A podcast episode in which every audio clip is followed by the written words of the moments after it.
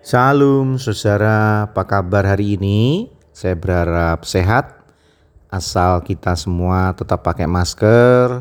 Ya, mungkin harus tambah vitamin karena memang virusnya lagi luar biasa.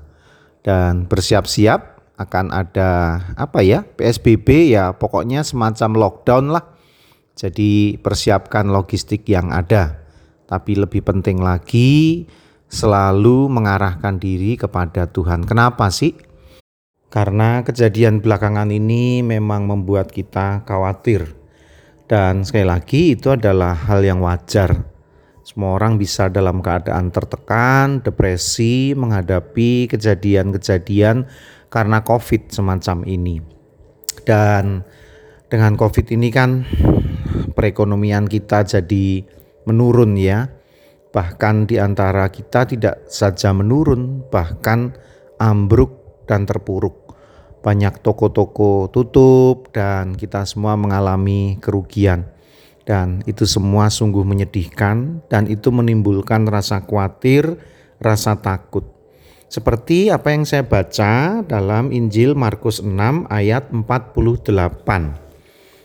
Markus 6 ayat 48. Ketika ia melihat betapa payahnya mereka mendayung karena angin sakal, maka kira-kira jam tiga malam ia datang kepada mereka berjalan di atas air dan ia hendak melewati mereka.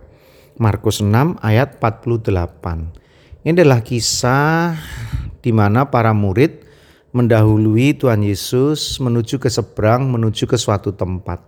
Dan Tuhan Yesus sedang berdoa, sedang menyendiri, bersaat teduh, bersaat hening. Tapi kemudian dia melihat bahwa angin puting beliung.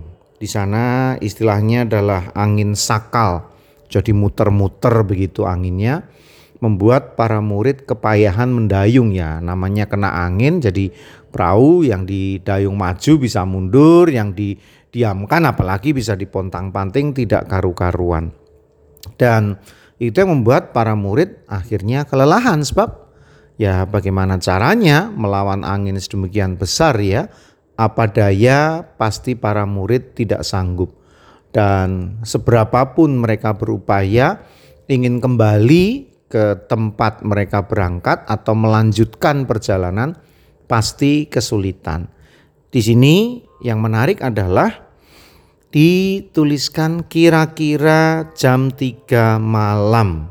Padahal kalau kita perhatikan ayat 47 di sana dikatakan ketika hari sudah malam berarti perpisahan antara Tuhan Yesus dengan para murid yang berangkat duluan dengan perahu itu dari sore.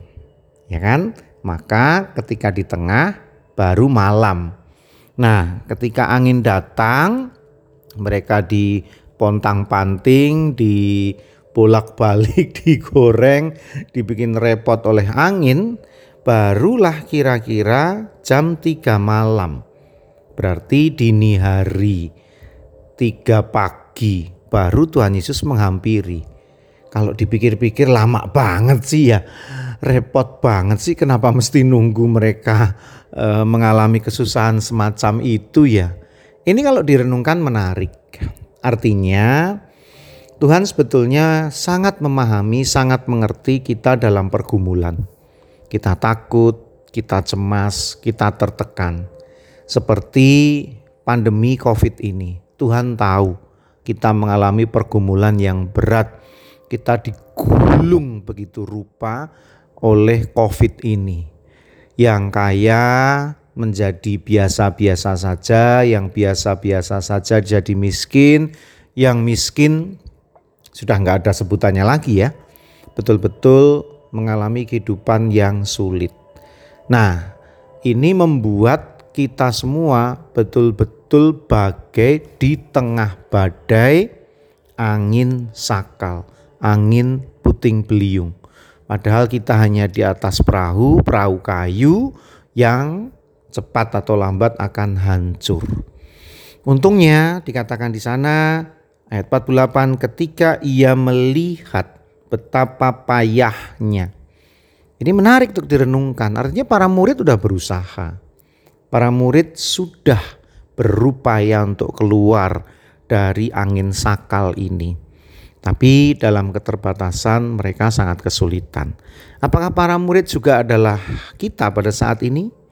Kita sudah berusaha, berupaya, bekerja keras, membanting tulang, memeras keringat. Sekali lagi, apakah kita sudah sampai kepayahan dalam berusaha hidup ini? Teruslah lakukan, teruslah berusaha dan saya sangat percaya hasil tidak pernah membohongi usaha. Atau bagaimana sih usaha tidak pernah membohongi hasil ya. Saya kira itu yang benar. Tapi intinya setiap kerja keras kita tidak sia-sia.